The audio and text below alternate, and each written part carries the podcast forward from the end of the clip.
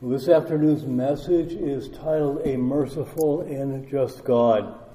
So let's pray now and ask God to bless our, our heart, His word to our hearts. Gracious Lord, we lift up our hearts to you in worship and in praise. You've given us your word that we might know you, that we would know the way of salvation, that we might know what is pleasing in your sight.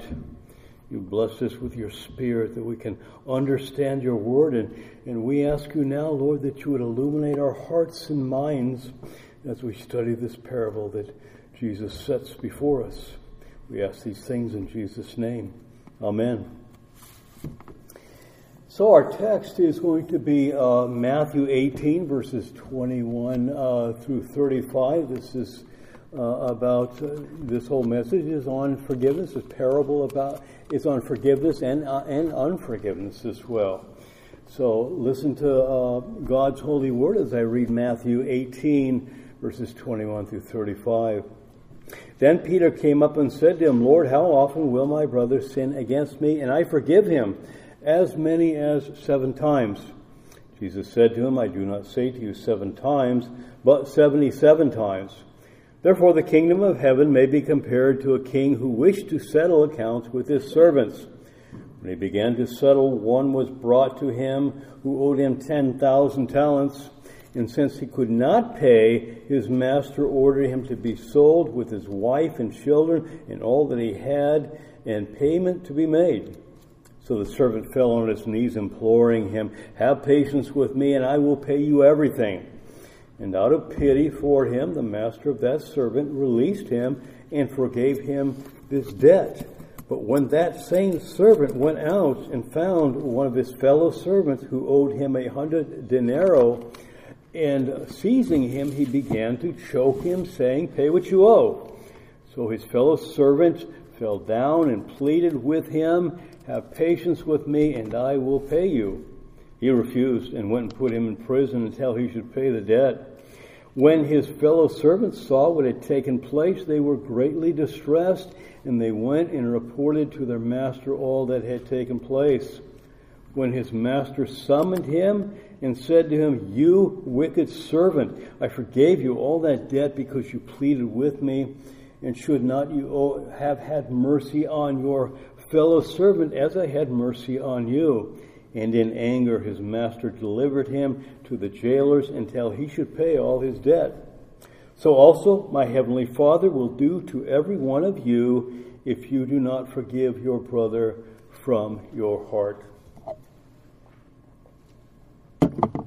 So, as with all of Jesus' parables, he is creating this story, uh, and, and he's talking about things that his listeners of that day could easily identify with. And during that time, there were there were debtors' prisons, people who simply could not pay uh, their debts. They might be sold along with their wife and along with their children until they could pay that debt, although it's very hard to pay a debt when you're sitting in, in prison. So that was often a life sentence.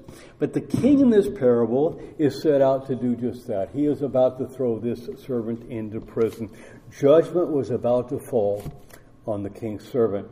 Uh, as the parable moves along, we'll see the surprising and unexpected mercy and compassion of this benevolent king. Not something that we usually see a, a king during that time uh, doing, having such mercy. And we will readily identify the compassionate king with our heavenly compassionate Father who forgave our enormous debt of sin when we repented and when we believed on him. In contrast, we're going to see this king's servant. He seems to be void of any kind of compassion at all or any willingness to forgive others. And so, excuse me. and so in this parable, uh, it is hoped that we see we see that God stands ready to graciously forgive, and I think that's apparent. And may we also see that God never sets aside His justice. God's never set aside his justice for the sake uh, for the sake of mercy. So let's begin to look at this important uh, parable. We're going to look at this uh, verse by verse. Well, Peter asks a question that maybe we have asked uh, sometime in our life or at least thought about. We, we see that question in verse 21. Then Peter came up and said to him, Lord, how often will my brother sin against me and I forgive him? As many as seven times. As many as seven times.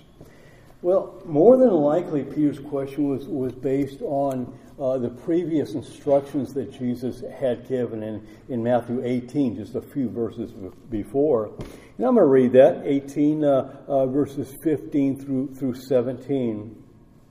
He says, If your brother sins against you, go and tell him his fault between you and him alone. If he listens to you, you have gained your brother.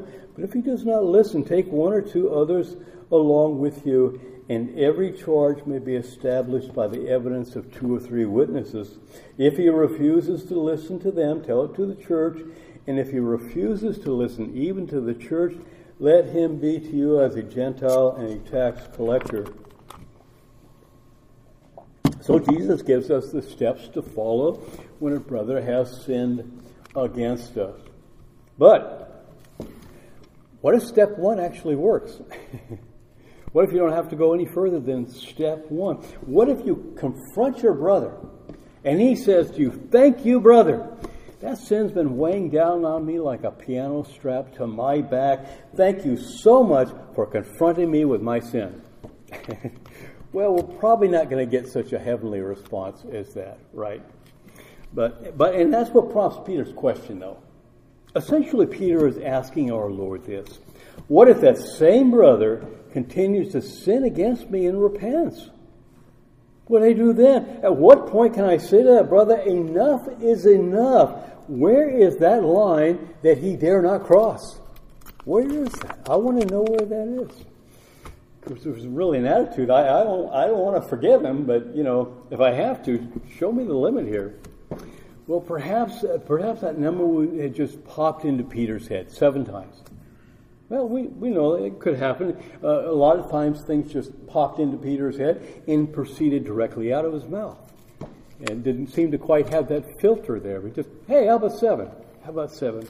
But probably Peter was thinking of a prevailing Jewish tradition. That tradition taught that a person asking for forgiveness was limited to three times. That's it. Three times. So after that, forgiveness could, could be denied in that tradition. So Peter suggested forgiving his fellow, his fellow servants, or fellow brothers three times, he probably thought he was being incredibly gracious and forgiving. Right? And perhaps he thought something like this Surely my Lord would be greatly impressed with my suggestion of seven times. He's going to see that spiritual person that I really am. In fact, Peter may have thought that his answer was stretching it a bit. I mean, after all, seven times, that's twice as many times as the Jewish tradition, right? Well, we know that Jesus' response uh, shocked Peter. We, see that in verse 22. Jesus said to him, I do not say to you seven times, but uh, seven, 77 times. And so, actually, some manuscripts uh, uh, read seven times 70, which would be 490 times. But the number is really not the, uh, the point here. Jesus wasn't saying that 77 was, was the limit and that on the 78th occurrence, you could simply say to your brother, Sorry, you're all maxed out. Have a nice day. Well, that wasn't the case, of course. We need a, we'd be, we need like a golfer, right? We carry a scorecard with us, and okay, that's that's number that. One commentator writes, "Through Christ, God doesn't keep count, so don't you keep count." I like that. What Jesus was saying is that the grace and mercy that we are extend to our fellow brethren should have no limit at all. It should not have a number on it. It's not about a gracious number, it is about a gracious heart that we are to have. Well, Peter thought he could press his Lord with an answer that he just simply felt was more than generous and, an answer that would make him uh, look good. He saw himself going far beyond what God required. Right? I'm going to go way beyond. Have you ever thought that in your heart? Have you ever thought, I've gone above and beyond the call of duty, what God has called me to do? I've gone, I've gone way past it. Surely God must be impressed with me, right? But the bar Jesus sets, of course, uh, uh, makes that impossible to do. He destroys any such notion. Be perfect because your Heavenly Father is perfect. That kind of ends the discussion there, doesn't it? Yep, there's nobody here. And he reminds us in Luke 17:10, when you have done all that you are commanded, say, We are unworthy servants, we have only done what was our duty. Not even in our very finest moments as a Christian uh, could we ever make such a boast. Not even close. So Peter's uh, fixed number implies that forgiveness can be given as a perfunctory duty. It's simply a duty that a Christian must do. You know, uh, an obligation has to be met, and it's not much more than a checklist. Checklist. It's just what I do. The thinking goes something like this: I'm a Christian. Christians forgive, therefore I must forgive. It's my job as a Christian to do that, and nothing really more than that. Of course, when we, we get to the end of our parable, uh, the only forgiveness our Lord accepts is from the heart. That's the only forgiveness. Uh, in many cases, genuine forgiveness is, is, a, is an act of mercy that seeks to restore a broken relationship. Most, most of the times, I think, I think that's very true. Peter uh, would one day find himself on the very end of such a restorative forgiveness, right, from his Lord. On the night of Jesus' betrayal, Peter would choose sleep over praying for his Lord in, in, in the time of his Lord's greatest need. Right? When soldiers came to arrest, arrest Jesus, Peter fled. He was looking out for his own safety. He wasn't looking out uh, uh, uh for the good of his Lord. And so Peter would deny his Savior three times. We know that. But Christ, in a most tender way, would fully forgive and restore this wandering sheep. Well, that's certainly our picture, isn't it? It was then Peter would learn that forgiveness is not about a number. That's where he would really learn that. Have you ever felt that your sins are just too too many, too great for God to, to forgive you? I've just cro- I've crossed that line. There's, there's no way that God's going to hear or listen to me. But as with Peter, we see that picture, forgiving and restoring his people is exactly what our great king does. It's what he does. That's what he does.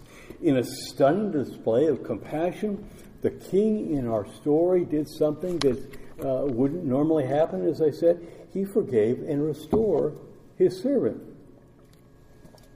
Now, little did Peter know that someday that was going to be his story, and that that truly is our story as well. But Peter's response to forgiveness would be quite different from that of the, the king's servants. Now, I'm going to take a little bit of excursion here. Uh, the parable deals with brothers, right? What about forgiving the unbeliever, the stranger, or even our enemies? Uh, let's turn to Matthew 5. We need to go to the Sermon on the Mount because Jesus has things to say about that. And the first uh, passage you want to look at is, is Matthew 5 44. Jesus says, Love your enemies and pray for those who persecute you. Of course, the implication being here that if you love your enemies, you're, you're going to forgive your enemies as well. Uh, and so and, and then we go to Matthew 6:12, and this is, of course, this is the Lord's prayer. Uh, we're instructed to pay, pray in this manner: "And forgive us our debts, as we also forgive our debtors." Two verses later, Jesus gives us the warning, uh, a warning that really parallels our, our text, Matthew 6, 14 and 15. For if you forgive others their trespasses, your heavenly Father will also forgive you. But if you do not forgive others their trespasses, neither will your, your Father forgive your trespasses. So, in those three passages, those three passages, there were three types of people that were in view. Uh, we have enemies, we have debtors, and we have others. There's no mention of brothers at all in those in those texts. So Jesus is teaching us that forgiveness extends to an unbelieving world as well as to the to the family of believers. So returning again, we, can, we stay there in, in, the, in the Sermon on the Mount, and we read Matthew 5, verses 10 through 12. Blessed are those who are persecuted for righteousness' sake, for theirs is the kingdom of heaven. Blessed are you when others revile you and persecute you and utter all kinds of evil against you falsely on my account. Rejoice and be glad, for your reward is great in heaven. And so they persecuted the prophets who were before you. Uh, but with this comes, comes some consolation, right? Your reward is great in heaven. So we, we know that, right? But what is, but who is easier to forgive? Who is easier to forgive? Uh, who has the greater impact on our emotions? Who leaves us with a sense of betrayal? We're not surprised when the world mistreats us. We brace ourselves. We know it's coming, but it's a whole different story when a loved one causes us deep emotional pain. That's a whole different story, isn't it? It's not expected. We don't see it coming. We're left stunned, bewildered, and hurt. The cut is deep, it is painful, and it is not easily forgotten. Those are the kinds of, uh, of sins that we have the most difficult uh, to forgive. And it can't and should not be quickly brushed aside. Those kinds of things, those should be uh, dealt with. Of course, not every slight or ill spoken word is going to need to be dealt with, right? You know, James says we all stumble in, in many ways. And Solomon says, a good sense makes one slow to anger, and it is his glory to overlook and offense. So, how do we know when we are to forgive and forget and move on? How do we know it's okay? I can, I can forgive and forget and just move on, and that's a past issue.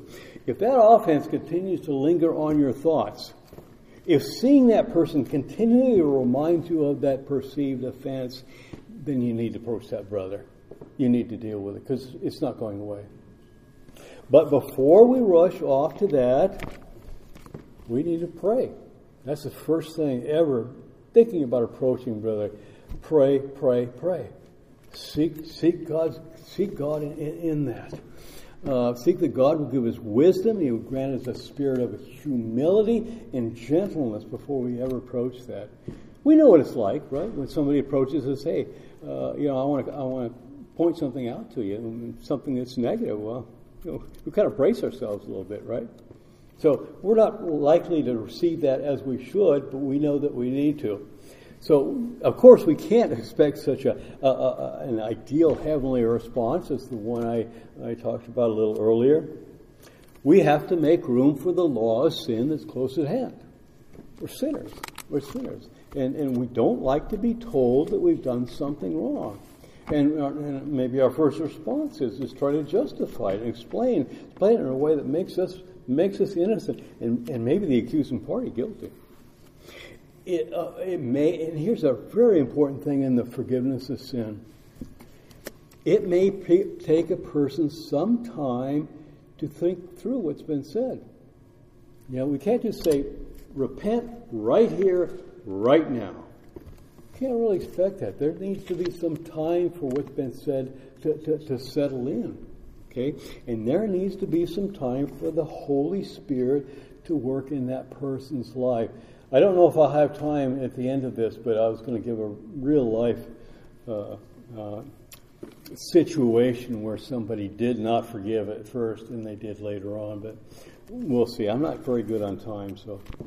And it may just be that we understood the actions of that person we may have just misinterpreted the words they said or the actions that they said. We have to, we have to really take that in consideration. Uh, we need to lo- leave room for the doubt that we just got it wrong. Just simply got it wrong. And that's really what we should hope for.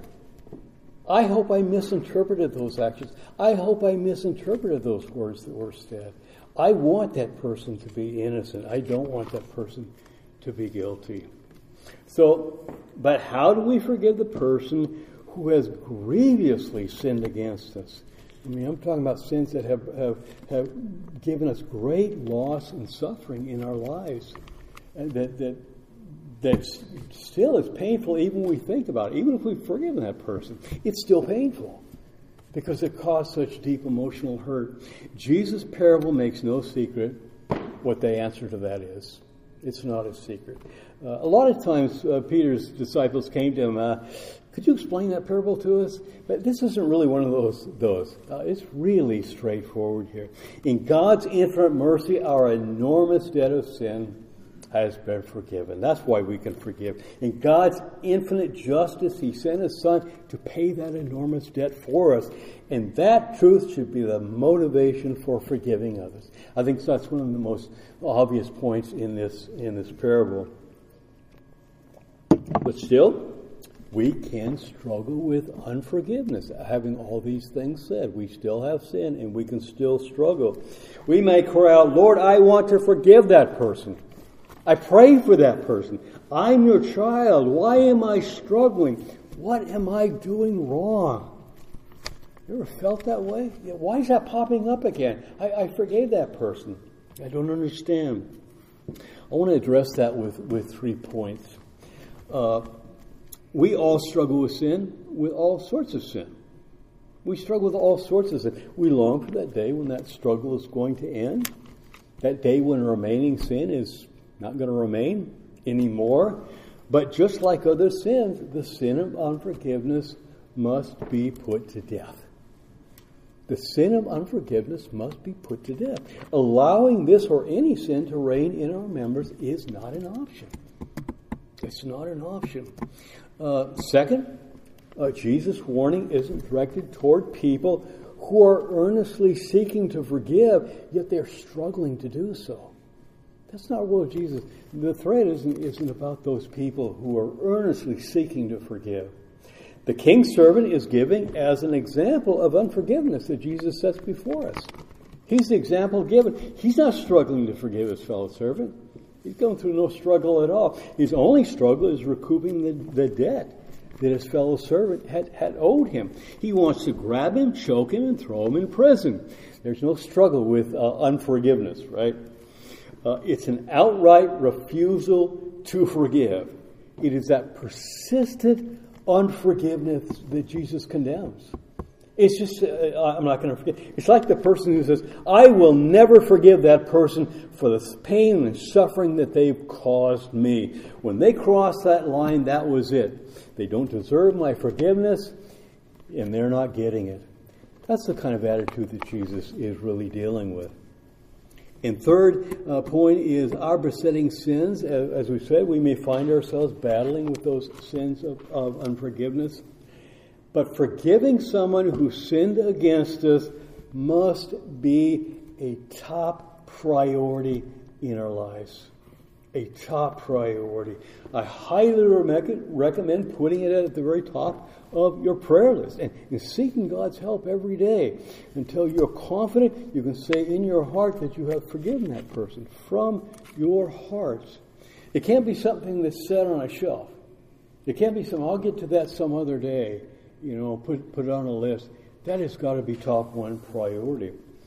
And so there are some sins that have a far more uh, devastating effect on others and, and, and they devastate others. Hebrews 12:15 says, "See to it that no one fails to obtain the grace of God, that no root of bitterness spring up and causes trouble, and by it many become defiled." That that unforgiveness spreads; it doesn't stay within you, which is like a lot of sins. As we continue with Jesus' parable, we see that breaking the king's commandment demands justice. We read that in verses 23 through 25. It says, Therefore the kingdom of heaven may be compared to a king who wished to settle accounts with his servants. When he began to settle, one was brought to him who owed him 10,000 talents. And since he could not pay, his master ordered him to be sold with his wife and children and all that he had, and payment to be made. So, in essence, the king had just imposed a life sentence, right? you know, without any possibility of ever being able to pay that debt. the, the, the, the 10,000 uh, talents that was owed to the king, it, it's at least an equivalent of 20 years' wages. And, and that's most commentators actually put it, they put it in our today's numbers, and it's astronomical. But again, it doesn't matter if it's a dollar. If you get, if can't, if you're in prison, debtor's prison, you can't work to pay it off. And so, the point is, there's no way of paying that debt. Again, this was a, a life sentence.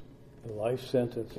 There were no bankruptcy courts. There were no creditors who might reduce the uh, the debt or, or, perhaps give you more time to pay that debt. So this kind of culture is really foreign to us. We have all sorts of alternatives. The king's law meant once, one strike, you're out. That's it. There's nobody to appeal to. Justice must be served.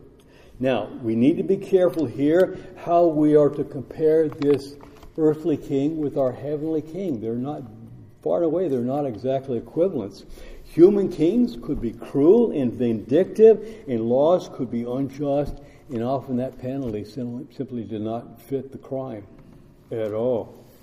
Of course, not so for our heavenly king right? Deuteronomy 32 4. The rock, his work is perfect. All his ways are justice the God of faithfulness and without iniquity, just and upright is he. So that makes a difference between our God and, and a heathen God. So, our king, excuse me. So, what does our heavenly king have in common with this earthly king? What do they have in common? Well, of course, one thing that really jumps out, of course, is compassion and mercy and forgiveness. That's that's really clear. That's a, a main point of this parable. And both kings have this in common as well the absolute authority to rule and reign in their kingdom. There is a parallel there that is striking. This powerful, autonomous king had the, had the authority and right to enact laws, and he had the authority and right to pay the penalty for someone breaking those laws. Our Heavenly Father has the sovereign authority to make uh, and power to make those laws as well, and has the right to punish those who disobey those laws. His moral law will never be abrogated or set aside. The wages of sin will never, ever change. Those wages will always result in death.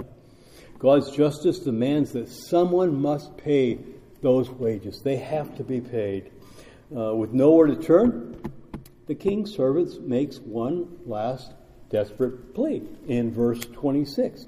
So the servant fell on his knees, imploring him, Have patience with me, and I will pay you everything. All right. And so the promise to pay, pay, to pay back his debt, of course, that was an empty promise, right? The king knew that. You're not going to pay back that debt while you're sitting in, in prison. Uh, so, in modern parlance, the king's servant was throwing himself on the mercy of the court. Right? We see that today. If the evidence is so great against somebody, it's just so overwhelming, the counselor is going to suggest that his clients do just that. You know, try to seek the, the mercy of the court in that. The king's servant just simply did not have a leg to stand on. And here's the thing his cries for mercy worked. It worked. It worked. Now the king's the king shows mercy over judgment. I sure hope that sounds familiar to everyone here, right? The king chose mercy over judgment. In verse 27, we read, And out of pity for him, the master of that servant released him and forgave him the debt. It's interesting because he was not just free to go out and try to pay back that, that money that he owed. He wasn't just free from penalty. He didn't have a debt to pay. I mean, this was a, the king had wiped his slate clean in every single way. This servant was given a brand new life and a fresh start. I hope you know this is clearly our story as well when God came into our lives. We had a debt that we could not pay. We were headed for the prison of hell without any chance of getting out. And then one day we received a pardon that we had never saw coming. It's a good story.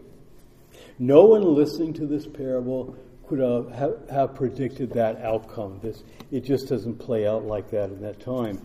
Certainly the king's servant never saw it coming. He didn't. We can picture the servant being stunned and speechless. Imagine you think your life is over, or your life is over, and all of a sudden the slate's been wiped clean. You go, what? You're, you're kidding. You're kidding me. Uh, we might, you know, we can picture that servant, and, and, there are occasions when we've been so surprised and so stunned at what we just heard, we can't believe our ears. We can't believe the good news that we have just received. We might say to the person who brought us, brought us this good news, I'm sorry, could you, especially my ear, I'm sorry, could you say that again, please? I just did not hear it. I must not have heard that right. You see, you just told me the best news that I have ever heard or I have eh, could possibly ever hear. You need to tell me that one again. Now, I hope that sounds familiar. I hope that sounds familiar. Do we think about the gospel that way? Do we think about, does the good news seem almost too good to be true? I hope it does. When we're really thinking about the gospel, we need to come to that conclusion. Is it so sweet to our ears that we can never hear it enough? The good gospel, that old, old story.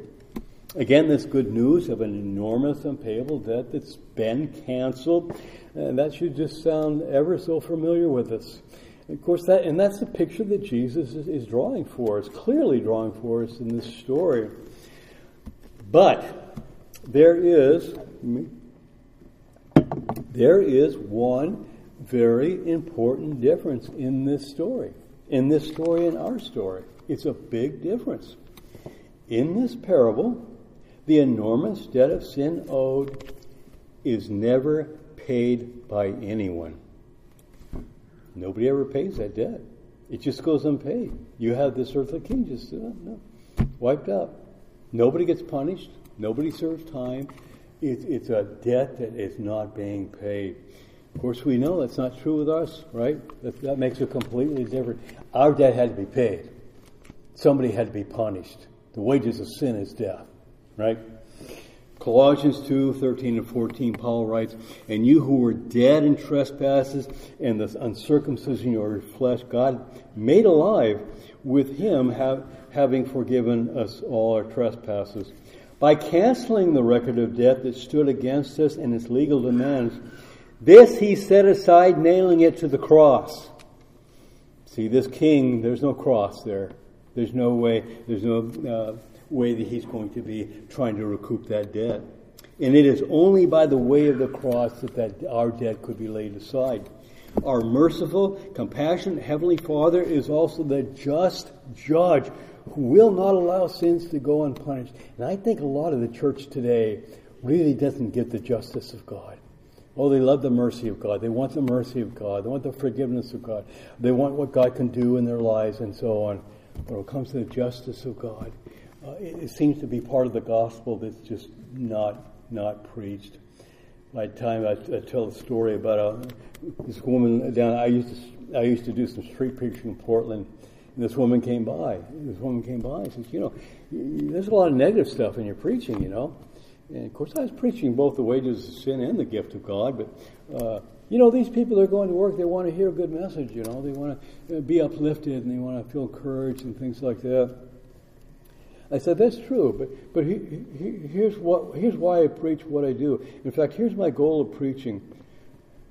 I want my, my preaching to best reflect the preaching that turned the world upside down in the book of Acts. I want to look at Peter and I want to look at Paul and I want to look how they preached. Now, she was a Christian and she got that. Got, she's so used to this uh, other kind of Christianity, but she, well, yeah, okay, yeah. You know, I guess we should kind of preach like you know the way the Bible tells us to, tells us to preach, and so so it's only by the way of the cross. And so receiving God's grace, of course, we know is life transforming. You simply are not saved without that, without the Holy Spirit, because you be born again in trans, in transforming your life. The new heart always produces a new life. I've said this before that an unchanged life is an unsaved life.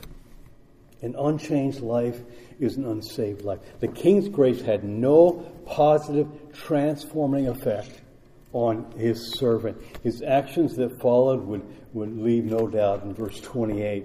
But when that servant came, servant went out, he found one of his fellow servants who owed him a hundred denarii, and seizing him, he began to choke, saying him, "Pay what you owe." Money appears to be the uh, the god of this servant uh, that, that, he had worshipped money, and even because even after forgiving his debt, that the first thing he did. The first thought was to go out and find his fellow servant that owed him money.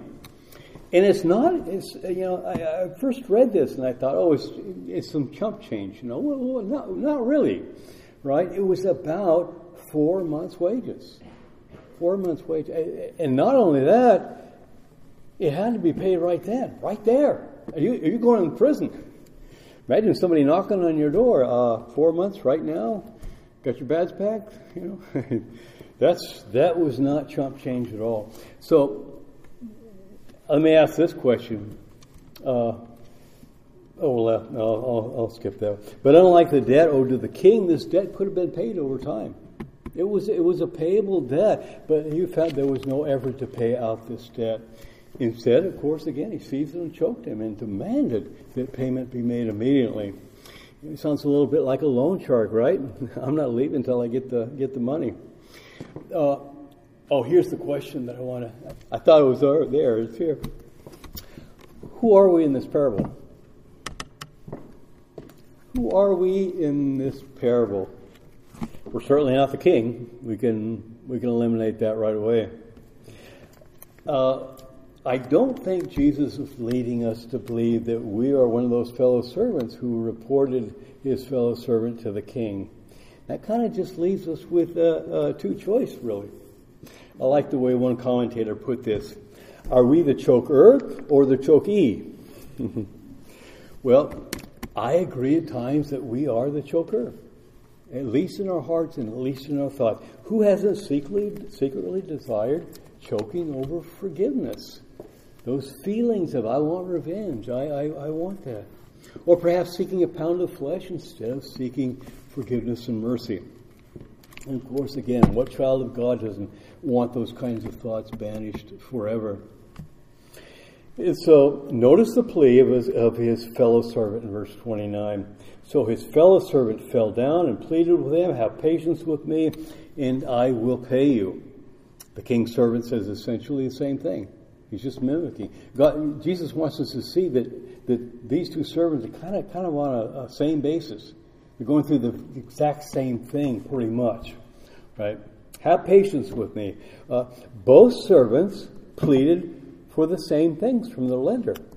The same things mercy, patience, time, and I don't want to go to prison. They wanted those, they wanted those same things. His fellow servants would have been amazed, of course, when they, when they heard the, the compassionate king giving his uh, forgiveness and such. Of course, that would turn to outrage. In verse 30, he refused and went and put him in prison until he should pay his debt. Jesus conveys the righteous indignation of his fellow servants in verse 31. When his fellow servants saw that he, what had taken place, they were greatly distressed, and they went and reported to their master all that had taken place. Their indignation compelled them to respond. Their indignation compelled them to respond. Such an egregious act of ingratitude and forgiveness should not go unpunished. The fellow servant's response, that was a picture of God's moral law written on everyone's heart. We see it. We don't have to have a law. We see it right there. That's evil. That's wrong. And that's what they saw. They instinctively saw the actions of the king's servant as being hypocritical. He had pleaded with the king, and the king gave him mercy, and yet he's going out and, and choking his fellow servant. Uh, that was just an injustice. They were not going to allow to sit. Verse 32 begins the king's response to the report.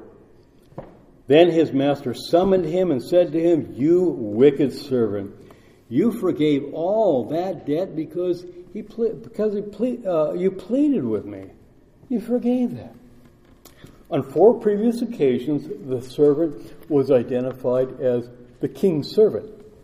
The king is now addressing as you wicked servant. It's all changed. It's all changed. The true character of this wicked servant was now on display for everyone to see. Right? The king's mercy was not appreciated, and his fellow servants were deemed expendable. Whether now on Judgment Day or the, the true servants of God, it's going to be made known. It's going to be made known. And imposters are going to be exposed. There will be, there will be those who claim to be, hey, I'm a faithful servant of God, a faithful servant of God. And it's not going to be the case. Yet God will expose them as a wicked servant. So the king reasons with this wicked servant in verse 33 And should not you have had mercy on your fellow servant as I had mercy on you? Well, empathy is defined as the ability to recognize, understand, and share the thoughts and feelings of another person. And of course, that was something that was just not there. And that's, that's really, that's really the Christ-like love that we're extend to the others, to, to feel for that person, to understand what that person's going through. Of course, Christ said it best, right? Love your neighbor as yourself. Because you got to think about your neighbor before you love him, right? So this wicked servant possessed none of those qualities. Well, the king's logic is compelling and it is irrefutable. And on that day, on that basis, the king down, hands down his sentence on verse 34. And in anger, his master delivered him to the jailers until he should pay all the debt. The parable ends here. That's, that's the end of the parable. But Jesus now addresses those who are listening, and he's addressing you, and he's addressing me. In just a few words, he delivers the moral of that story in verse 35. So also my heavenly Father will do to every one of you if you do not forgive your brothers from your heart. So Jesus is drawing pictures here that are very obvious to us as Christians. But you know, that kind of picture, we think of pictures of loved ones and events in our life and we pull those things out and we look at them because they mean a lot to us pictures like this that Jesus gives, we need to pull those out often. We need to look at those because they are near and dear to us. So we need to be reminded and refreshed and to look deeply at that infinite grace. Look deeply at that infinite grace when our brother has sinned against us. That's just the main point of this whole text. The wicked servant represents a professing believer whose heart and mind has not been changed by God's grace. That's what it recognizes. And Jesus warns us that not everyone who says to me, Lord, Lord, will enter the kingdom of heaven. How's your debt of sin been canceled? How's your debt of sin been canceled? Have you been pardoned by the heavenly King? Has He forgiven you that enormous debt? Have you tasted the forgiving grace of God? That's what this is all about. Are you resting in Christ for the forgiveness of your sins? And this parable is telling us just that. Have you ever felt the crushing weight of sin roll off your back, that huge burden? You know, we see in the in Pilgrim's Progress. Have you felt that? That it rolled off your back one day and you sensed that your, your sins had been forgiven? And here's very important here's the biggest evidence that you've experienced the grace of God. Is holiness now your daily goal? Is holiness now your daily goal? That's a big sign that you've truly been saved. In John 3:36, Jesus sets two futures before us. Whoever believes in the Son has eternal life. Whoever does not obey the Son will not see life.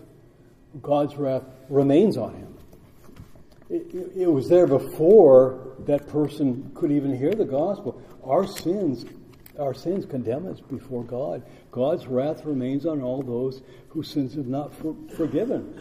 And later, uh, uh, later, Jesus makes this glorious, unshakable promise. I think that's one of our fam- favorite promises in John six thirty seven. All that the Father gives me will come to me, and whoever comes to me, I will never cast out. There's no doubt if you don't know Christ today and you want to come to Him, you're not the exception. You're not that one person that this Christ. No, I'm sorry. I meant everyone else.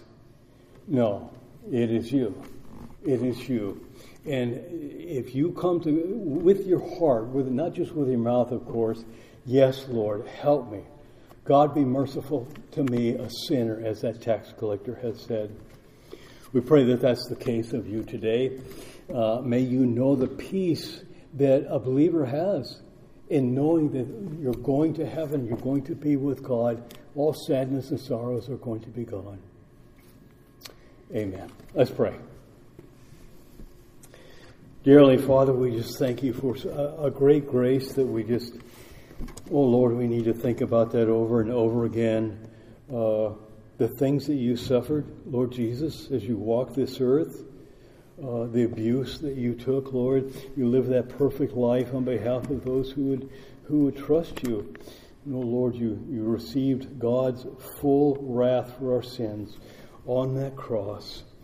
Lord, we, we thank you because not one drop of that wrath is ever going to fall upon us.